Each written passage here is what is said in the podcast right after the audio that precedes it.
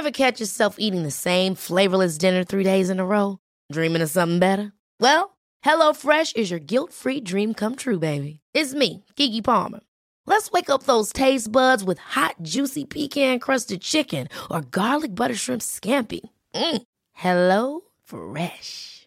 Stop dreaming of all the delicious possibilities and dig in at HelloFresh.com. Let's get this dinner party started.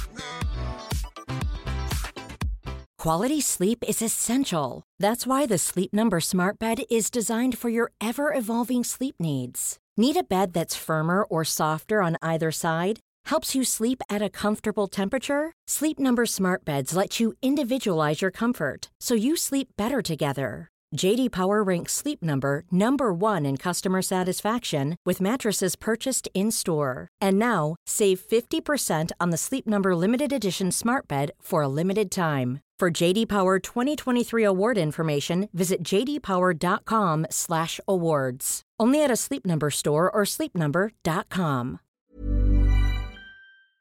Oh, This sounds like, this sounds like a, sounds like chase music. It's like V, go to the alley.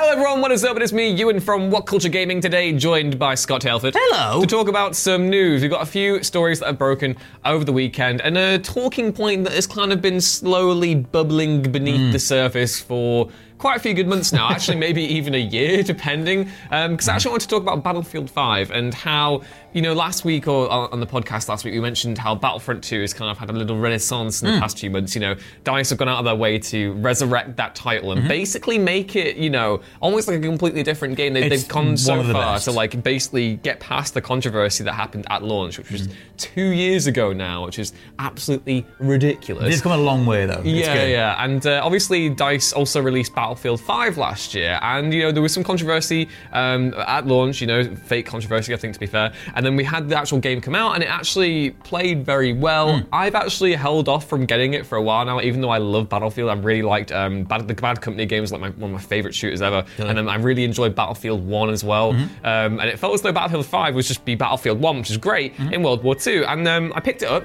over the weekend because I was in the mood to shoot some Nazis, and.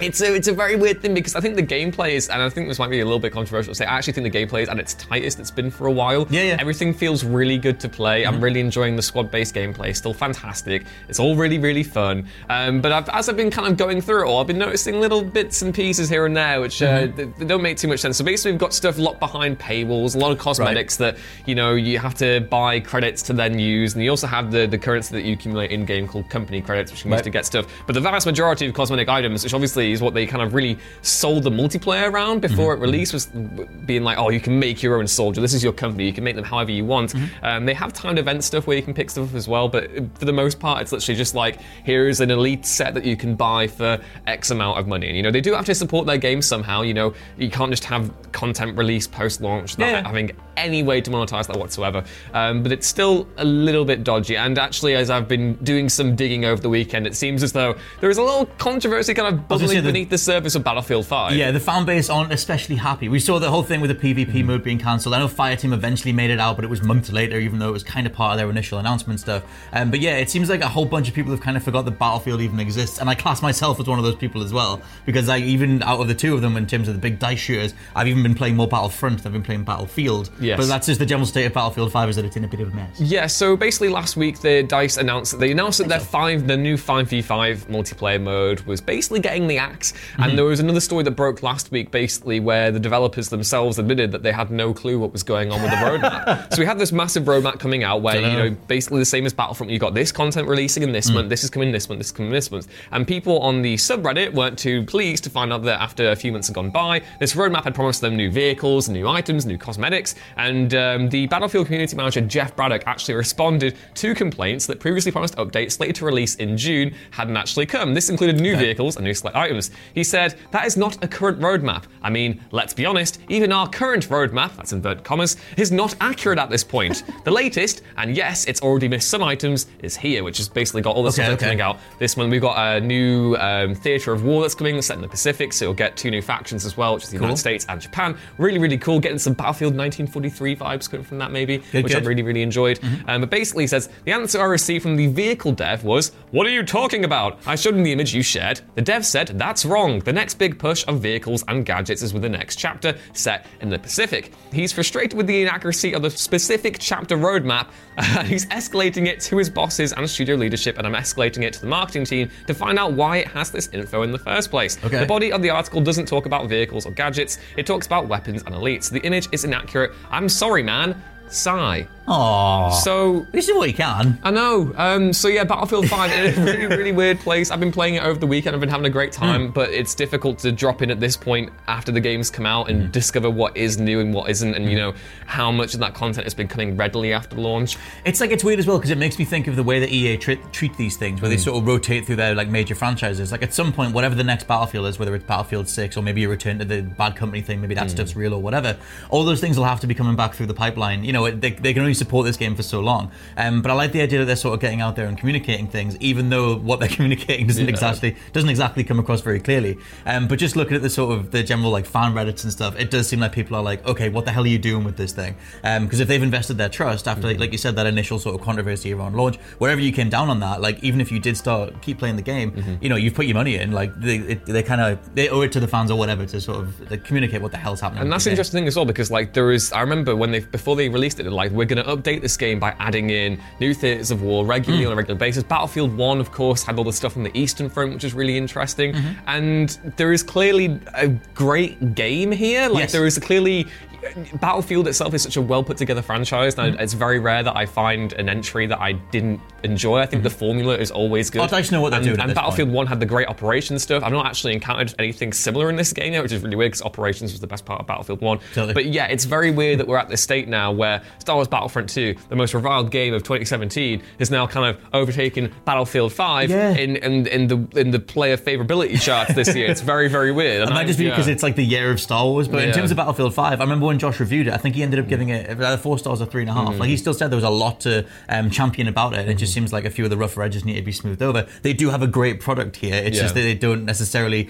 I don't know, seem to be able to put it together in the best way. But there's recommendable things in there. Um, but yeah, the general state of Battlefield 5 seems to be a little bit all over the place, at least at the minute. Um, speaking of things that are all over the place, do you like Resident Evil, good sir? Yes. Me too. Now there was a dude called Evil VR who always used to tweet stuff on uh, on Twitter, um, and always used to. He was one of the people who was behind the. on his PS4. He just, you know, he does what he can. He gets out there, and uh, he was one of the people that leaked uh, the the existence of the Resident Evil 2 remake and uh, Resident Evil 7 ahead of time. Um, very much got in the crosshairs of Capcom because it was like, who the hell is Guy? ITK. I know he's sort of getting getting in there before they had a chance to put things out officially. Now this um, you know account sort of became known as the place to go to for Resident Evil things. Um, eventually uh, had to tweet that he was uh, contacted by Capcom or co- uh, contacted by someone at the top to say, hey, can you please stop ruining these big things?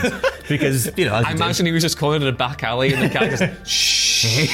Just the face of Capcom, trying to hit him with one of those giant controllers. Yes. Um, but yeah, so uh, the, the, all of this that I'm about to say take with a massive grain of salt. Um, but this dude, I just love the way that One giant grain. one massive chunk of salt. Um, because I love the fact that he's still tweeting specific details, but obviously he had to preface it um, by saying like, look, my my assumption on the next Resident Evil game is that it might be like this. But just the fact of the source kind of makes me think that he's still Hmm. doing what he can to sort of get some bits and pieces out there. Um, but yeah, if you've been keeping up with the news from last week, uh, Capcom tweeted out this thing called Project Resistance, um, said that we'll find out more at uh, the Tokyo Game Show. Hmm. But um, people have already data mined the um, the link that was included for the teaser trailer, found a whole bunch of screenshots that show group characters, kind of shows that it's going to be another Resident Evil outbreak, which I totally called last week, totally a thing. Um, but this dude then, uh, Evil VR, then sort of followed up on that and said that his take, um, but we'll find out more soon.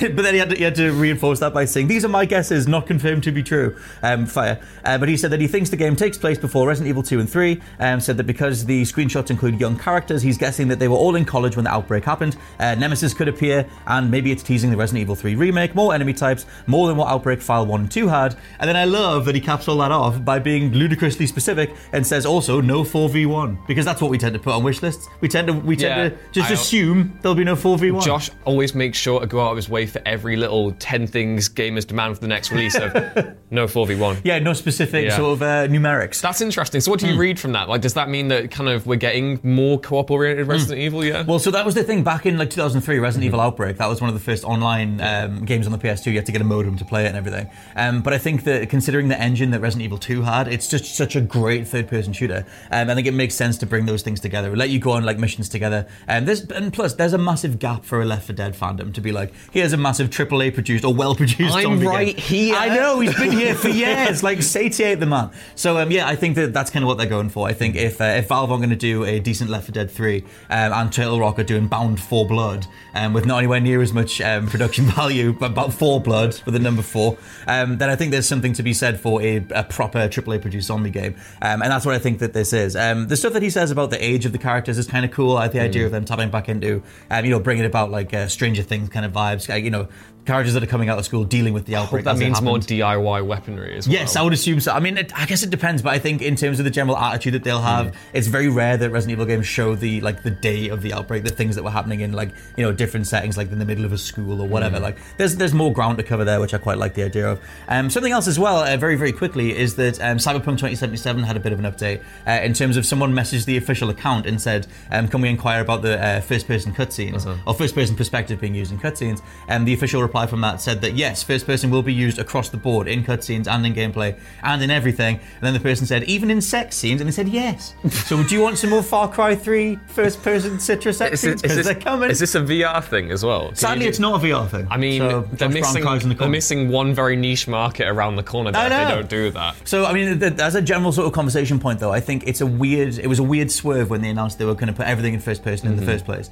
Um, because for me, the biggest appeal of Cyberpunk was a Witcher-style game in a Yeah. Cyberpunk setting, um, and also you have this massive customization system, all this loot, all these different things to wear and everything, um, which now you'll just kind of not really see. They kind of addressed that in the last gameplay demo Hmm. because when you're um, customizing yourself, uh, Johnny Silverhand goes up to you and goes, "Why are you spending so much time in the mirror? No one gives a rat's ass what you look like." And it's kind of like, I care. Like I guess, and that could be sort of like a wider sort of comment on the state of commercialism and consumerism in that city, like maybe. Hmm. But for the most part, like you know, a lot of people in a cyberpunk setting like to customize themselves, like to have the arm blades and the big tattoos and everything else.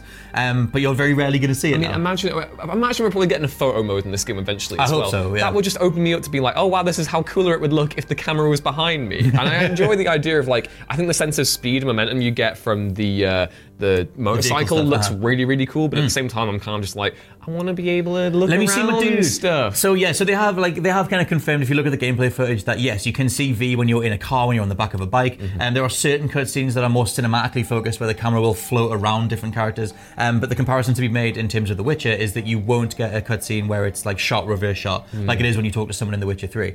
Um, which you know take that for what you will, but I think if you're gonna have a really deep customization system, let me see my dude. I want to see my dude. I want to see the big. I want to see the jacket with the logo on it. Okay, that's all I want to see. Do you just prefer third person sex I? I, yes, I do. I prefer third person everything. Give me Fahrenheit. Give me thrust with the right analog stick. Thrust to win. Don't throw that up I on screen. Just want to thrust to win. Thrust to win. But yeah, I think that considering the switch that they've done, um, a lot of the fandom are just kind of like, okay, we can go with the first person stuff in gameplay, Mm-hmm. but let us see our character in the cutscene. So it depends how they go forward. But I don't know. I just it makes me makes me do this. Sorry, I'm just getting like Vietnam flashbacks to Fahrenheit now. or Far Cry 3. But yeah, let us know think Oh. down in the comments below, depending on what you think of Cyberpunk 2077, Resident Evil, and the state of Battlefield. For now, though, I've been Scott from WhatCulture.com. And I've been Ewan from WhatCulture.com. I'll catch you next time. Bye. Bye. Bye. Bye.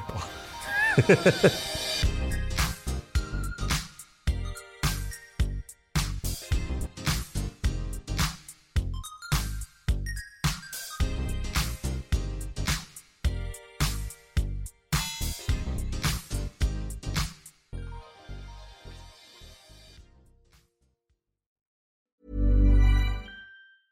Even on a budget, quality is non-negotiable. That's why Quince is the place to score high-end essentials at 50 to 80% less than similar brands. Get your hands on buttery soft cashmere sweaters from just 60 bucks, Italian leather jackets, and so much more. And the best part about Quince, they exclusively partner with factories committed to safe, ethical, and responsible manufacturing. Elevate your style without the elevated price tag with Quince. Go to quince.com slash upgrade for free shipping and 365-day returns. Hi, I'm Daniel, founder of Pretty Litter. Cats and cat owners deserve better than any old fashioned litter. That's why I teamed up with scientists and veterinarians to create Pretty Litter. Its innovative crystal formula has superior odor control and weighs up to 80% less than clay litter. Pretty Litter even monitors health by changing colors to help detect early signs of potential illness. It's the world's smartest kitty litter. Go to prettylitter.com and use code ACAST for 20% off your first order and a free cat toy. Terms and conditions apply. See site for details. Hold up. What was that? Boring. No flavor. That was as bad as those leftovers you ate all week. Keke Palmer here, and it's time to say hello to something fresh and guilt-free. Hello Fresh. Jazz up dinner with pecan-crusted chicken or garlic butter shrimp scampi. Now that's music to my mouth. Hello Fresh. Let's get this dinner party started. Discover all the delicious possibilities at hellofresh.com.